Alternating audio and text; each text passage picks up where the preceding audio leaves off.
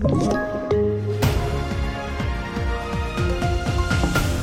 Det här är TV4-nyheterna. Fem tonåringar, fyra bröder och en flicka som suttit häktade sedan april åtalas nu misstänkta för mord.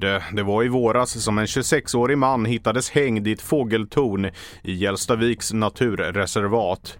Totalt är det åtta personer som kommer att åtalas. Enligt SVT Nyheter Uppsala ska den mordåtalade flickan ha anmält offret för våldtäkt en månad innan han hittades död. Lite senare idag klockan 11 hålls en pressträff med förundersökningsledare och åklagare i Uppsala och den kan du se på tv4.se.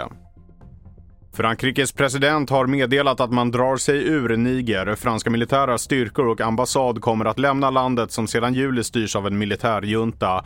Frankrike har närmare 1500 soldater i landet som bistått den nu avsatte fängslade presidenten Mohamed Bazoum. Den italienska maffialedaren Matteo Messina Denaro har avlidit på sjukhus efter en tids cancersjukdom.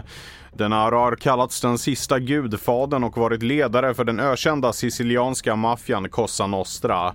Han har varit på flykt i 30 år men greps i januari i år. Denaro är dömd till sex livstidsstraff, bland annat för sin inblandning på morden på åklagare Giovanni Falcone och hans kollega Paolo Borsellino på 90-talet. Mer nyheter hittar du på tv4.se.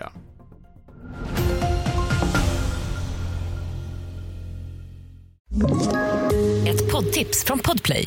I podden Något Kaiko garanterar östgötarna Brutti och jag, Davva, dig en stor dos skratt. Där följer jag pladask för köttätandet igen. Man är lite som en jävla vampyr. Man har fått lite blodsmak och då måste man ha mer. Udda spaningar, fängslande anekdoter och en och annan arg rant. Jag måste ha mitt kaffe på morgonen för annars är jag ingen trevlig människa. Då är du ingen trevlig människa, punkt. Något Kaiko, hör du på Podplay. Därför är gardinerna.